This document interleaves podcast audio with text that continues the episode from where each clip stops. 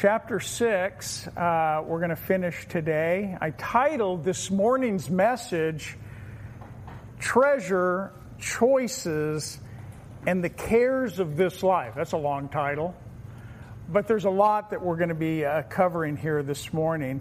We started chapter 6, if you remember, with three warnings.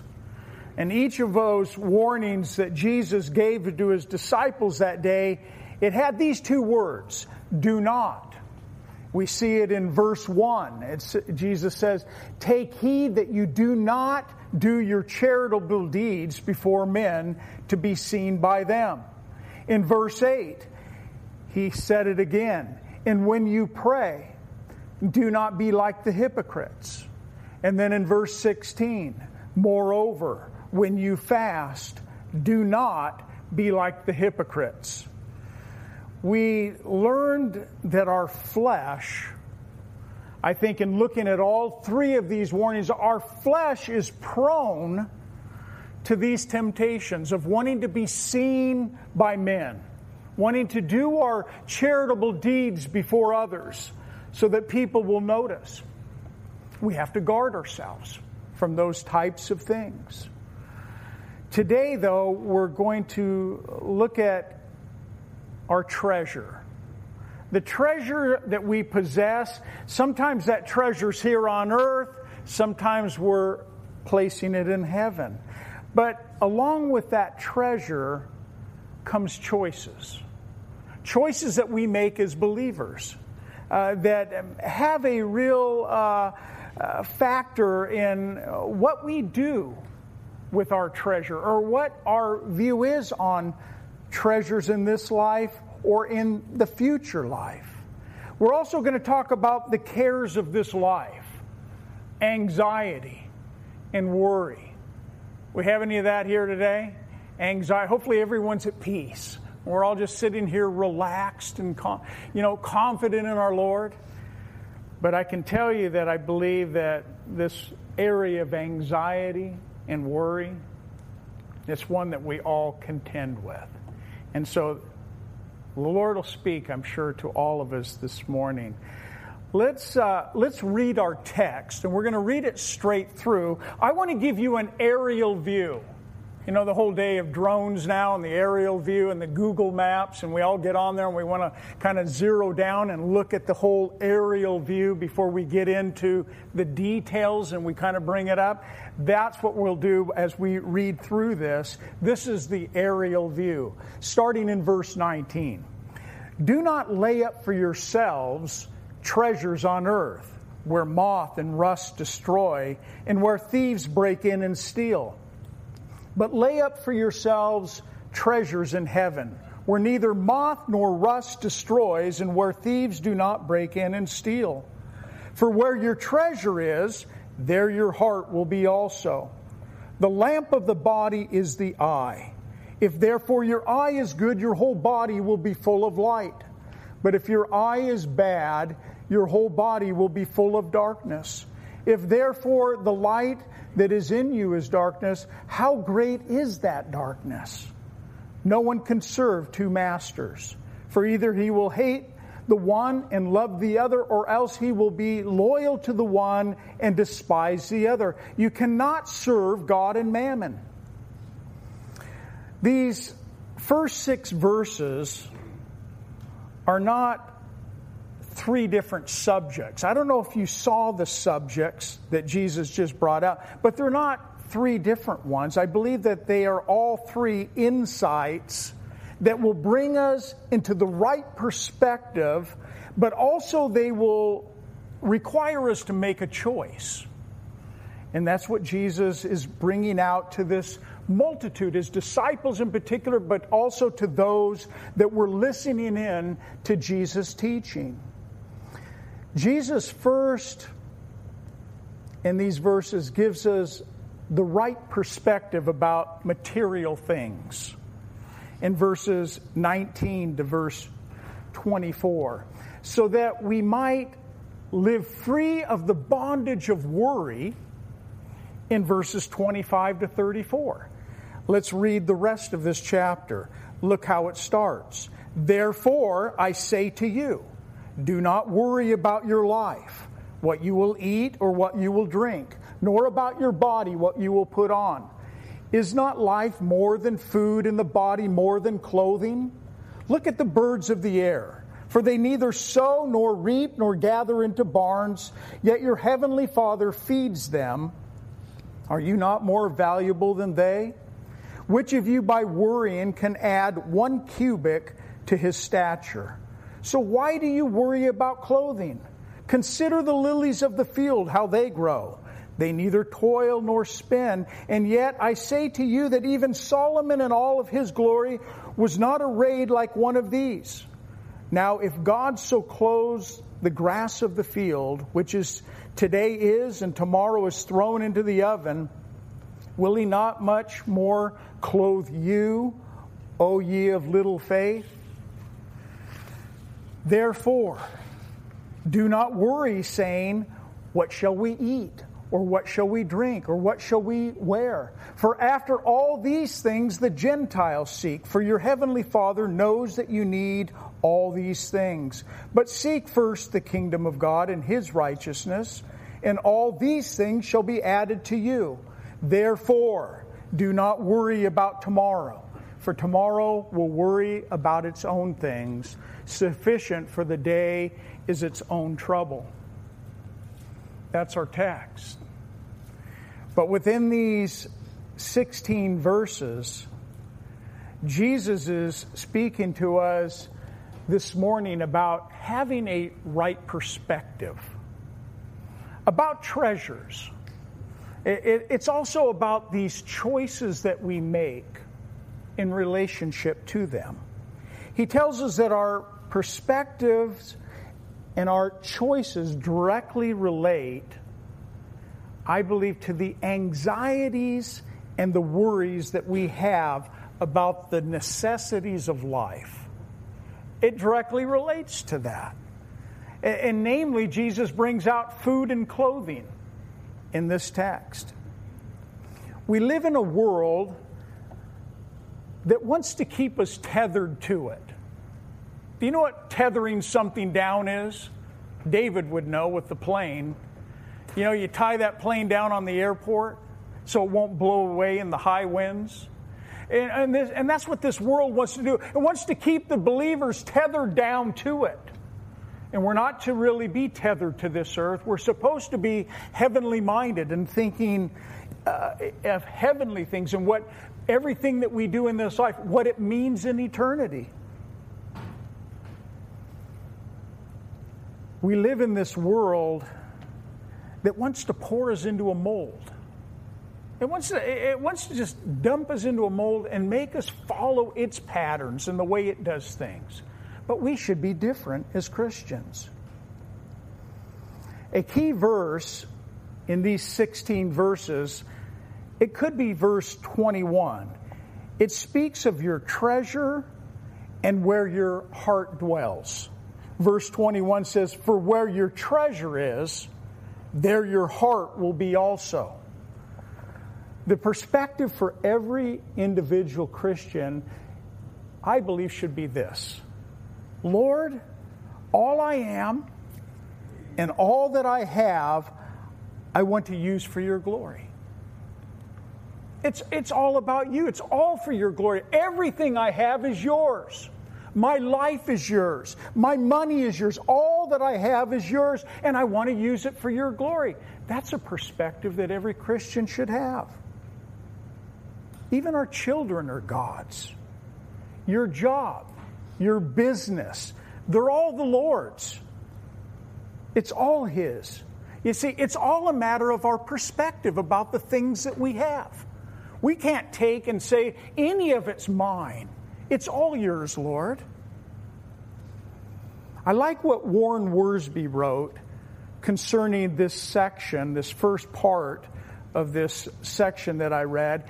He says this Materialism will enslave the heart. It'll also enslave the mind and it will also enslave the will. We become shackled by the material things of life but we ought to be liberated and controlled by the Spirit of God. If the heart loves material things and puts earthly gain above heavenly investments, then the result can only be a tragic loss. The treasures of earth may be used for God, but if we gather material things for ourselves, we will lose them. And we will lose our hearts with them. Instead of spiritual enrichment, we will experience impoverishment. That's some pretty strong words. It's right to the point. But I think that that point being that materialism will enslave the heart, the mind, and the will. It's the world we live in. It's, it's what the world's wanting to do with each one of us to pour us into its mold, to, to, to make us be those people that are more concerned about the material things in this life than the spiritual things that we should be pursuing.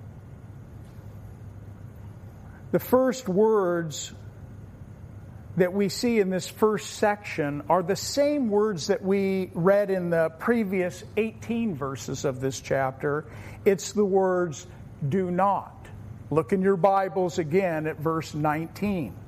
We see Jesus saying once again, do not lay up for yourselves treasures on earth where moth and rust destroy and where thieves break in and steal, but lay up for yourself treasures in heaven where neither moth nor rust destroy, and where thieves do not break in and steal.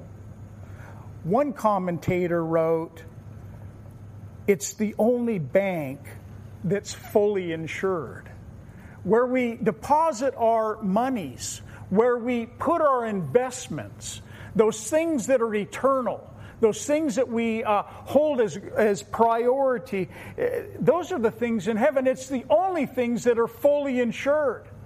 You see, every other material thing in this world, in this life, it's all up for corruption. It's all up for decay. It won't last. It's all someday going to come to nothing. He goes on in verse 21, and then he says, and this is that key verse for where your treasure is, there your heart will be also. We can see from these three verses that it's heaven and earth that are both depositories. You see, as Christians, we have one of two places that we make our deposits. It's either in the things of this world or it's the things in heaven. Both places are places that can store treasure. Where we deposit our treasure, though, is a matter of our perspective. But it's also a matter of choice. We make choices of where we're going to make our deposits. Jesus calls our deposits treasure in our text here. The word treasure denotes this it's a place of safekeeping. Now, we know that even when you put your money in the bank, we're not even fully assured. Even though it says it's assured, we never know really what's going to happen with those things. Many people don't even put their money in the bank, they store it in the backyard in a tin can. You know, because they're uh, unassured of the security of where they're put, or they, they, they hide their gold or their silver. They, they do things with their material wealth to, to preserve it, to keep it. But Jesus gives us three reasons why storing treasure on earth is not wise. You know what the three reasons are? It's moths, it's rust, and it's thieves. That's the three reasons that Jesus gave of why it's really an unwise thing to make your investments here. And I'll get into more of, of that hard attitude. Jesus says moths, that moths destroy. Now, moths and the moth, the word moth here in Scripture is speaking about a cloth moth. A cloth moth, what's interesting, and I went on and, and was reading about this. I like to do these things. A cloth moth, actually, when it makes its cast, which is where the larvae uh, uh, grows in, the cast that is attached to your clothing that is it's able to make that cast match the color of your clothing so that when you look at your clothing, you can't see it really on there. But when that larvae comes out of there and it begins to eat holes in your garments, that's when we notice it. Interesting how that, how that works.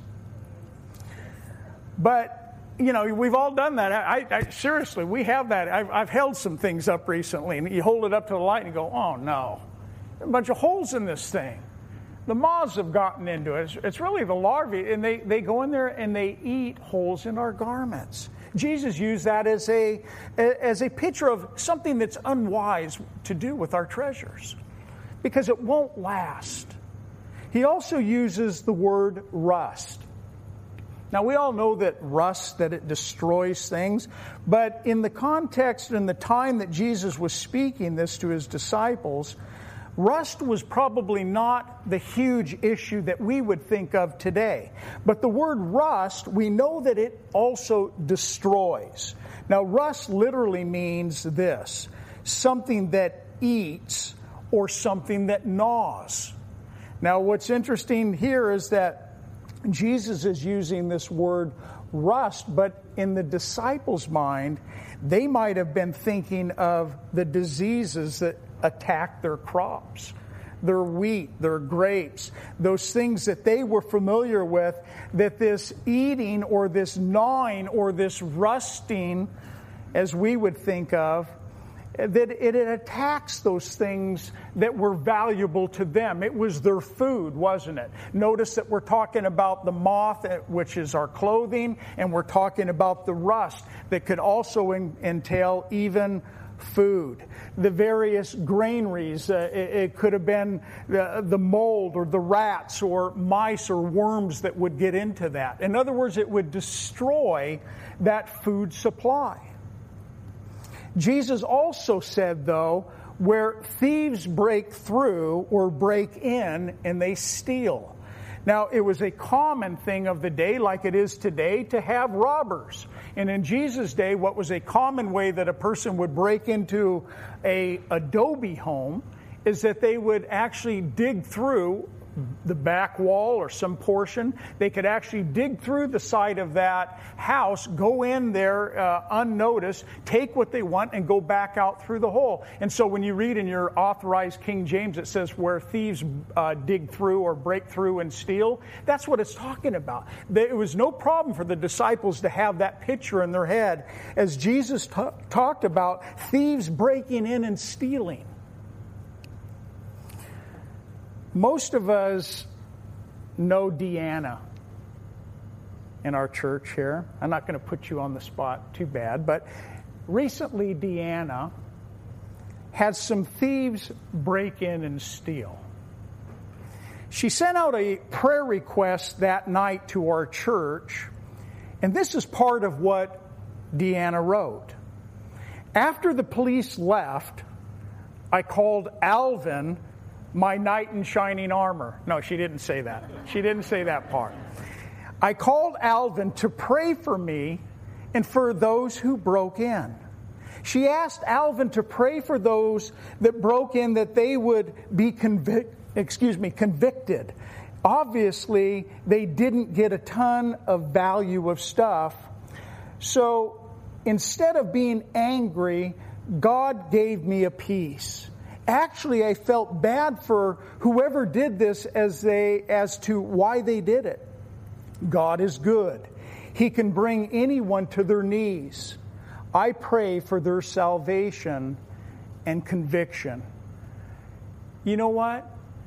Deanna that night, and I believe Alvin too, had a victory shout. There was a victory shout that went up that night because you see, it's all about perspectives. It's all about the things that we claim to be ours and the things that we hold so dear to our heart that when those things are gone, one of two things. We either just go into full on depression and anger and, you know, kill them, God, and go get, or, or we say, Lord, I pray for them. I pray for their salvation. That was a victory shout. I love it. And I believe that when we have material things in this life, we should hold on to them loosely. Oh, Lord, they're all yours. They actually just ripped off your house, God. They actually stole your things, God, out of my house. They were yours anyway. It's all a matter of perspective. You see, moths, they eat holes in our clothes. Rust eats away and corrodes our earthly treasures, and thieves break in and steal. And all three of these pictures, they, they remind us that all of our earthly treasures are temporary. And, and really, none of them are secure. That is a eternal perspective that I believe we should all have. It would be interesting to know how much time and how much energy and money is spent just in protecting our stuff. Think of that. Uh, the, the investment that people put in to protect their things. It's mine. These are my things. And we hold so much value to them that when they're gone, it devastates our life. Here's another danger. We often think that having more in life will ease our anxieties. We, we think that if we could just double our paycheck, if I could just get a healthy raise, man, the worries are going to go away. I'll be all right. No more anxieties in life. But when we get that big raise, we often go out and get in debt more. Now we're living, now we need another raise. Now I'm worrying again. We might say to ourselves, if we could only have our own house, buy our house, wouldn't it be great? No more worrying about rent and rent going up and all. But, you know, if I could just get this house, and then when we get it, it starts breaking down. It needs repairs. It starts falling apart. And then we're worrying about how we're going to be able to keep up on it and fix it. You see the, the danger and the vicious cycle of having our hearts really set upon earthly possessions. If we're holding loosely to these earthly treasures and we're seeking after heavenly treasures, that I believe is cultivating a heaven focused heart. Think of that a heaven focused heart. Hey, am, why am I here? What is this all about? Lord, help me to be heavenly minded heavenly focused. Help my heart to be focused on the important things of life. Jesus concluded this first section in verse 21 For where your treasure is, there your heart will be also. The ancient Greek more literally says this Do not treasure for yourself treasures on earth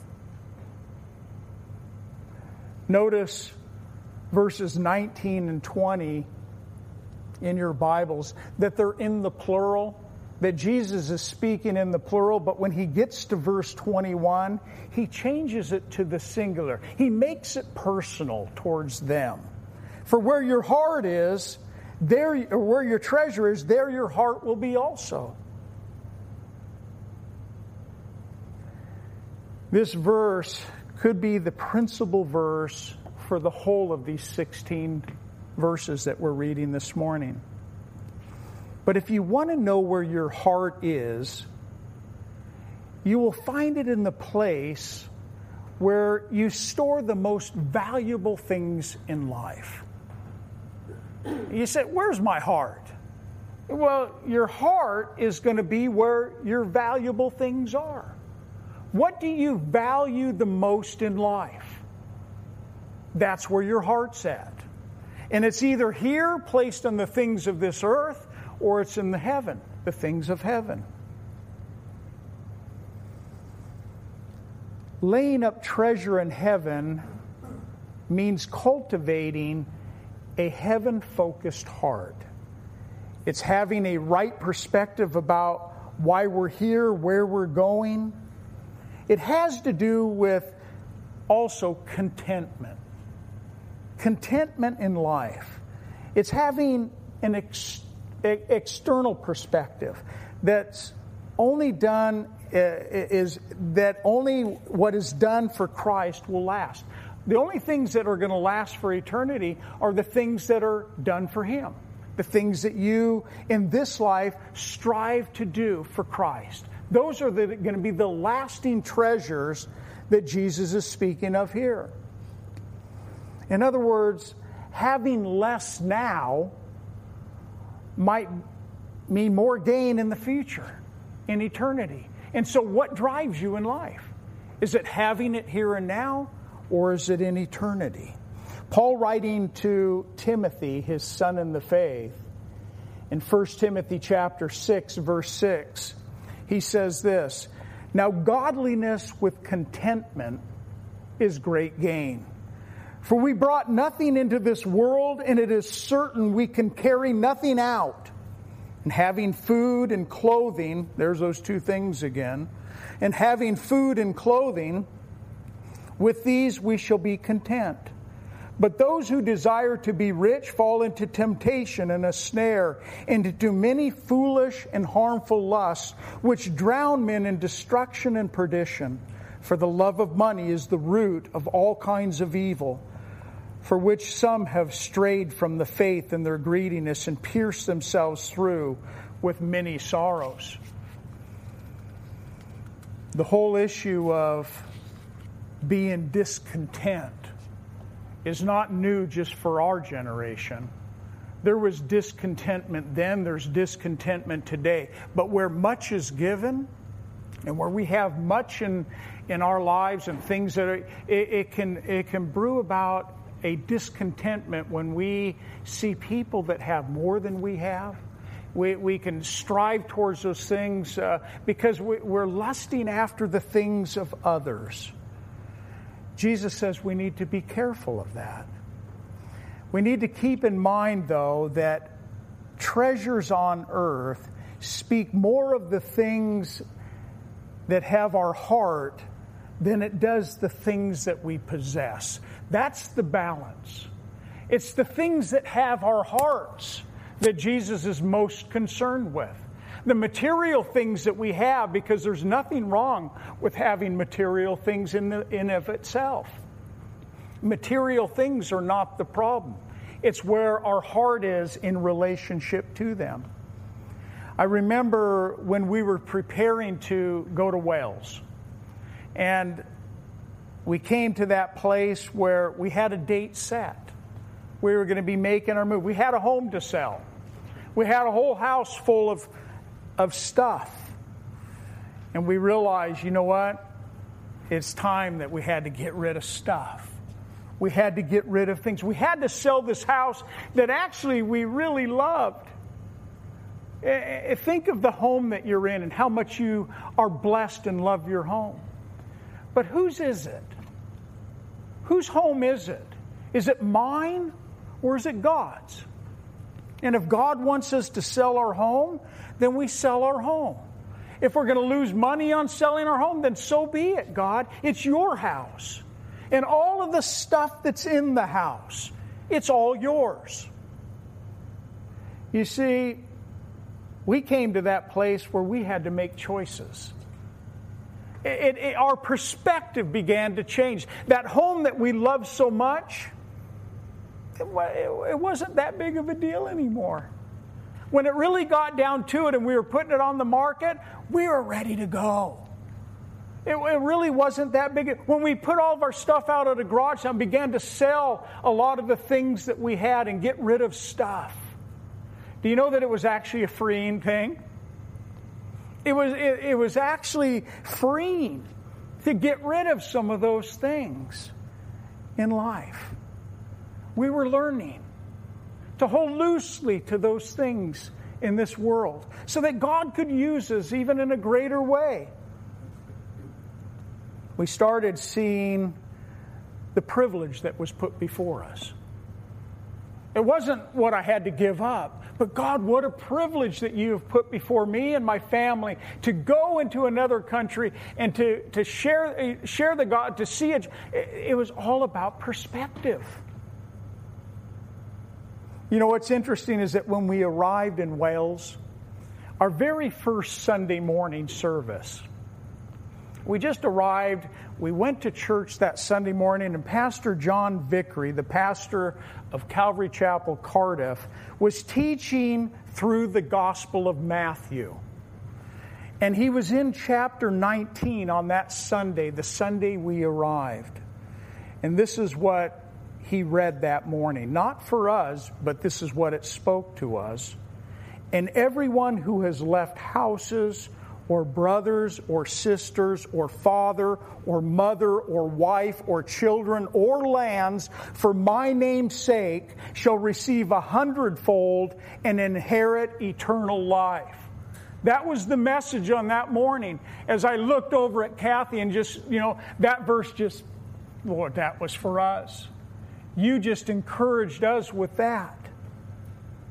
God fulfilled that promise in that whole time that we were there, we didn't give up anything.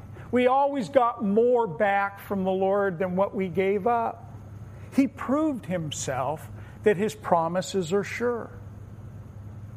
Jesus goes on in verse 20 uh, in verse 22 look in your bibles the lamp of the body is the eye if therefore your eye is good, your whole body is full of light. But if your eye is bad, your whole body will be full of darkness. If therefore the light that is in you is darkness, how great is that darkness? This picture that we see here that the Lord is giving of a good eye and a bad eye is a way of giving a spiritual application. You can be blind you can be physically blind, and this application still applies. Because we're not talking about literal seeing and video, we're talking about a good eye and a bad eye. In context, if a man tries to divide his interests and tries to focus on both God and possessions, he will be walking with no clear vision and living without any clear direction. This is, I believe, what Jesus is trying to point out the good eye and the bad eye. It's about not having divided interests. Keep in mind that Jesus is not speaking here about physical illumination of the eye, but spiritual illumination. He's talking about light, and light coming to the soul. It will affect how you live. But when the light is darkness and a Christian is walking in complete lack of vision, Jesus says, How great is that darkness? You see, it has to do with our, our spiritual condition. It has to do with our spiritual perspective about possessions in this life and what God is doing in those things. God, help me to grow in this area. That's what I could say to that. Help me to grow in my understanding in these areas. In the third section, verse 24, Jesus tells his disciples, and he's telling us this morning, you cannot serve God and riches. You can't serve both. That word cannot is a strong word. It means it's impossible to do both. You can't serve both, Jesus says. We might call this last section the climax of these verses. Jesus is saying we are either slaves to things or we're slaves to God. One of two places. We're either slave to the material things of this world or we're slaves to God. One of two places. And it's impossible to be a slave of both. We can't be a slave of both things. Remember that when Jesus was saying this, slaves were owned and they were controlled by their master. These words would have been really clear in the disciples' mind eye. They would have known exactly what Jesus was talking about here. You can't serve God and mammon. You can't serve both. In verse 24, Jesus says, No one can serve two masters, For he either he will hate the one and love the other, or else he will be loyal to the one and despise the other. You cannot serve God and mammon. Now, mammon is one of those words that most of us probably go, What's mammon? But mammon was a common Aramaic word for riches. Some think the name came from the Hebrew, Hebrew uh, word amen, which means to trust or to confide, because men are apt to trust in riches. That's what God is saying here. We're, we're prone to trust in riches more than we are to trust in God. You cannot serve God and mammon. You can't serve God and riches. You can't do both. Here again is a balance, I believe, to this. Uh, this whole thinking. And, and I think whenever you go down these roads of talking about material things in this life, sometimes we get these things out of balance, and people have done this. But I believe that the balance to this is that it's not a sin to have money. Let's just make that clear. It's not a sin to have money, but it is a sin to serve or to be a slave of money. That's the difference. That's what our Lord is concerned about. Abraham had wealth. He was a man of great and had many, uh, by the standard of his day, he would have been a wealthy man, but he was a godly man. And God uses wealth even within this world to bless others. And so the wealth and the money and the possessions in themselves are not the sin. It's if it has it, if it's if it has our hearts. Proverbs 3 9 says this Honor the Lord with your possessions and with the first fruits of all your increase. So your barns will be filled with plenty, and your vats will overflow with new wine.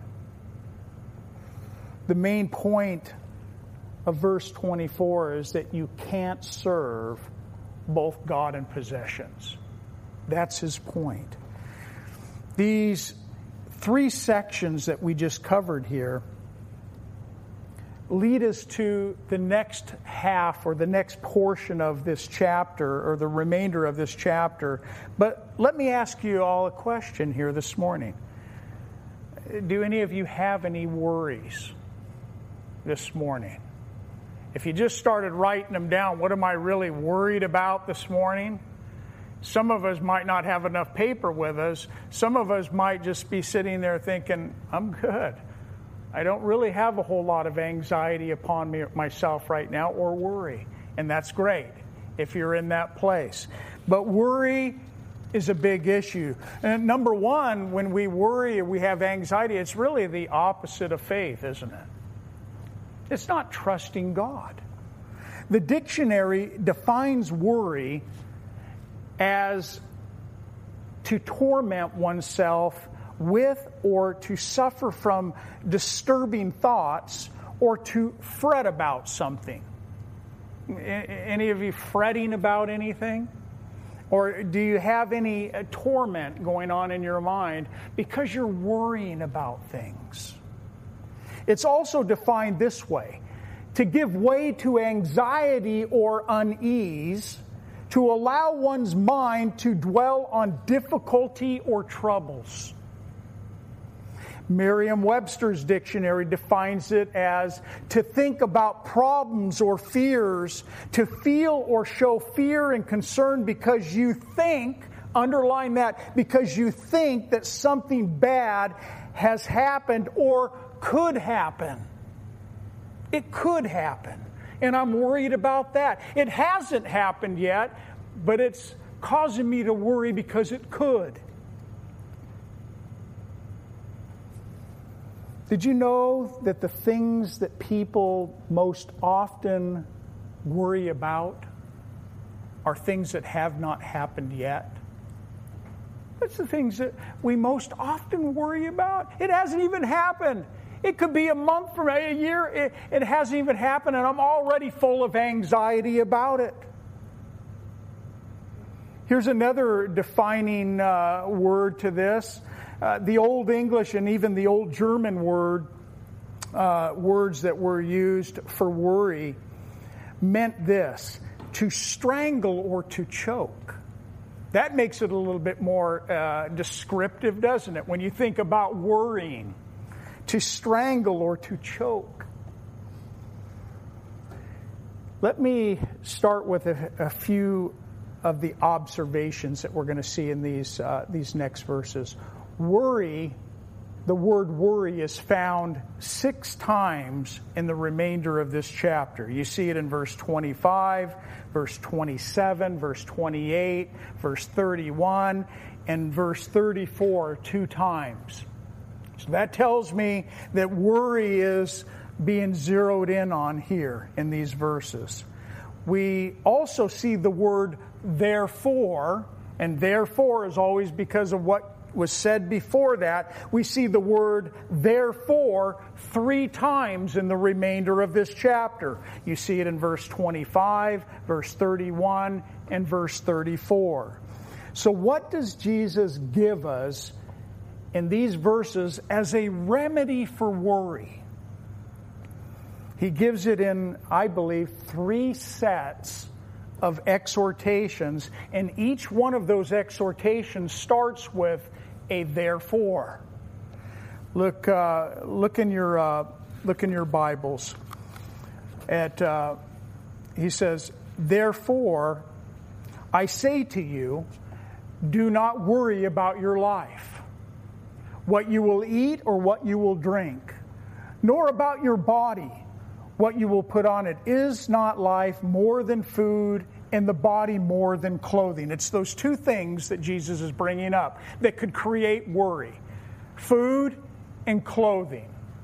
Now, all of what we just went through before verse 25 here, I believe brings us to what we're talking about here in our perspective about material things in this life the things that grab our hearts, the things that we put so much trust and confidence in, Jesus says those kinds of things will bring about a worriness in your life, anxiety in your life. The more you have, the more all these kinds of things, they create anxiety quite often in our life. When we start out in verse 25 with the word therefore, it's because of what we just read before this. Therefore, I say to you, do not worry about your life. That's what Jesus just is trying to get across. Is not life more than food and the body more than clothing? It's he's asking a question. Jesus brings this topic of worry down to those two things of food and clothing. Why? Why, why, why those two things? Isn't there a whole lot more that we would worry about than just food and clothing? Because these were the essentials of life. And, and, as I'm looking out of here, even in the, in the sanctuary, I don't see anybody withering away from starvation. I don't see anybody sitting there naked either. We all have clothes. We all have eaten. I haven't eaten today, but I'm hungry. But, but anyway, we, we're not starving. The Lord has supplied. But they are things because they are the essentials of life. We worry about them. Where's our next meal coming from? Obviously, our only worries are not related to just food and clothing. There's, lot, there, there's lots of other things for us to, to worry about. But I believe that Jesus, for his disciples and for these, he's bringing it down to these essentials, but it encompasses all the things that we could worry about and consume our minds with. I always mess around with my son in law, Kyle. They recently uh, sold their house. It sold in one day. They put it on the market. One day later, it sold they think, oh, now they're starting to worry. Here's my daughter here, starting to worry, you know, about okay, know, we got to get out. We got to go find a house, another house. We only got 30 days to go find this other house. So they go out, and the next morning they go look at a house. They make an offer on it. They accept the offer. And go, oh, wow, praise you, Lord. You know, for that 24 hours, I was worrying and in anxiety. What are we going to do if we don't find a, a, a place to live? And, you know, I called up my son in law, Kyle and I quite often do this to him. I told him, I told you so. I told you that God loves you and that He cares for you and he, and he breaks out. You know, the thing is, is that Kyle knows that. We all know that. God loves us. He cares for us. He is going to provide the house. He is going to bring the food. He is going to do these things. We all know that. So why do we worry? Why do we allow anxiety to overcome us? Instead of just saying, Lord, you're going to take care of it. Eh, that was Kathy's words to heaven. Well, she'll take care of it. She'll take care of it. Or God will take care of it. Excuse me, not you. But Jesus goes on. Look in your Bibles at verse 26. Look at the birds of the air. For they neither sow nor reap nor gather into barns, yet your heavenly Father feeds them. Are you not more valuable than they? Ask yourself that question. Are you more valuable than a sparrow in the eyes of God? If He takes care of the birds of the air, will He not take care of you? So, why do we worry? Why the anxiety? The point is, worry is futile. It's futile, isn't it? So, why do we engage in it? Why do we do it? It's a lack of faith. It's a lack of trust and confidence that God is able to provide the necessities of my life. Look at verse 28. So, why do you worry about clothing? He's asking a question to his disciples. Why do you worry about clothing? Consider the lilies of the field, how they grow. They neither toil nor spin. And that toiling and spin speaks about they don't work. These beautiful flowers, they don't work. And they also don't spin cloth for clothing. They don't work and toil and everything, all this beautiful creation of God. And yet I say to you that even Solomon in all of his glory was not arrayed like one of these. That's how Jesus responded to his disciples, told them. Now, if God so clothed the grass of the field, where's the source of your provisions? What did it just tell us right there? Now, if God so clothes the grass of the field, God's the provider, isn't He? which today is and tomorrow is thrown into the oven or the furnace, will he not much more clothe you? And then he says those words that we don't like to hear O ye of little faith. When's the last time that you heard those words in your ear? O ye of little faith.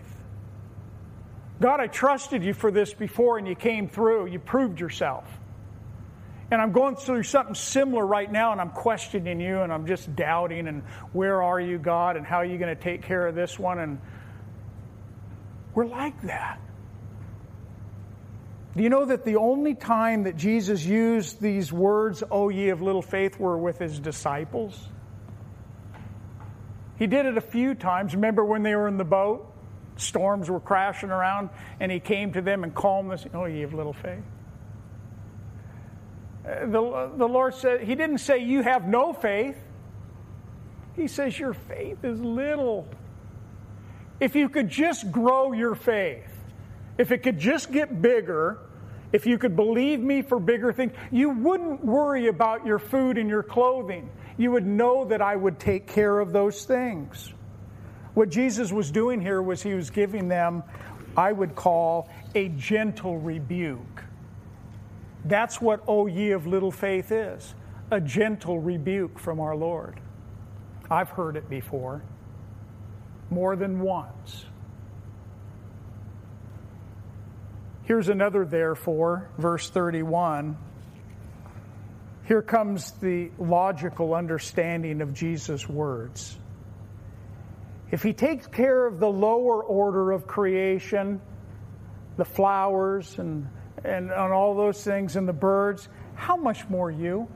if He's taking care of those how much more is He going to take care of you as His child? Look at verse 31.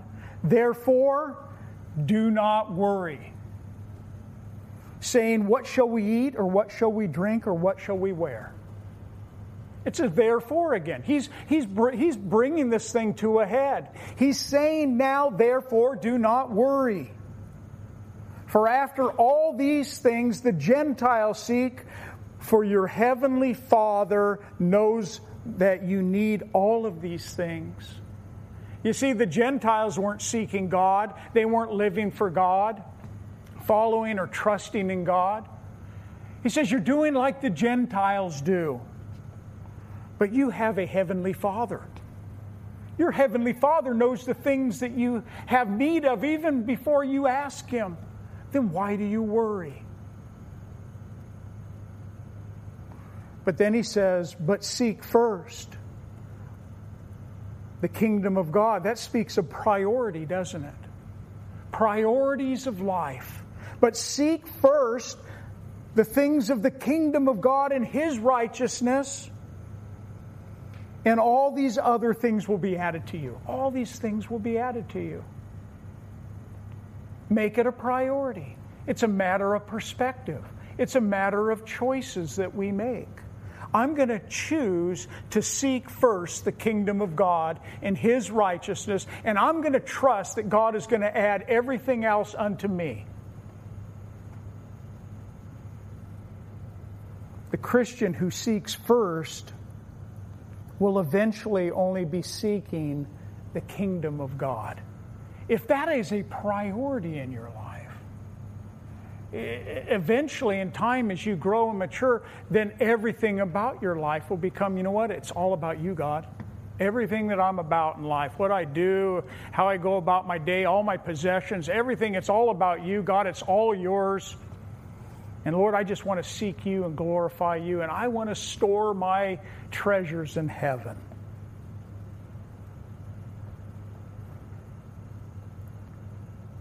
Verse 34, and I believe this is the conclusion. It is to this message anyway. The conclusion to this.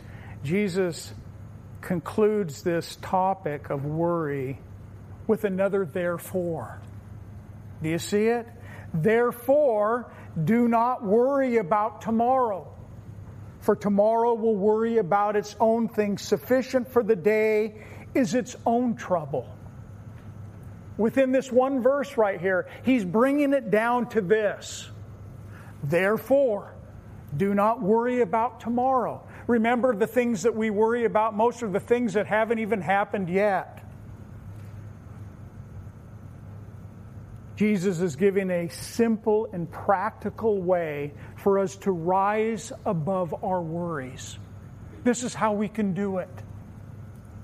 Jesus finishes with reminding us that we should live one day at a time.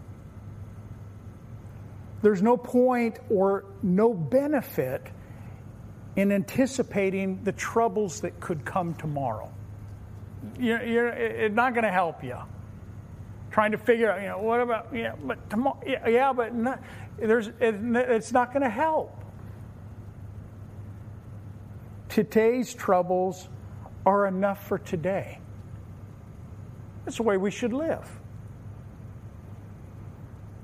And if most of our worrying is about things that are still future and we refuse to live in the tomorrow or the next week or the next year, then we will find, we're going to find victory over our worries. If we will live in that way, live for today. Don't live for tomorrow, next week, next year. Don't allow those things to consume your, your thoughts. I want to close with just three comments that people have made about worry. One of them is by a commentator by the name of Henry Ironside. He said this We would worry less if we praised more.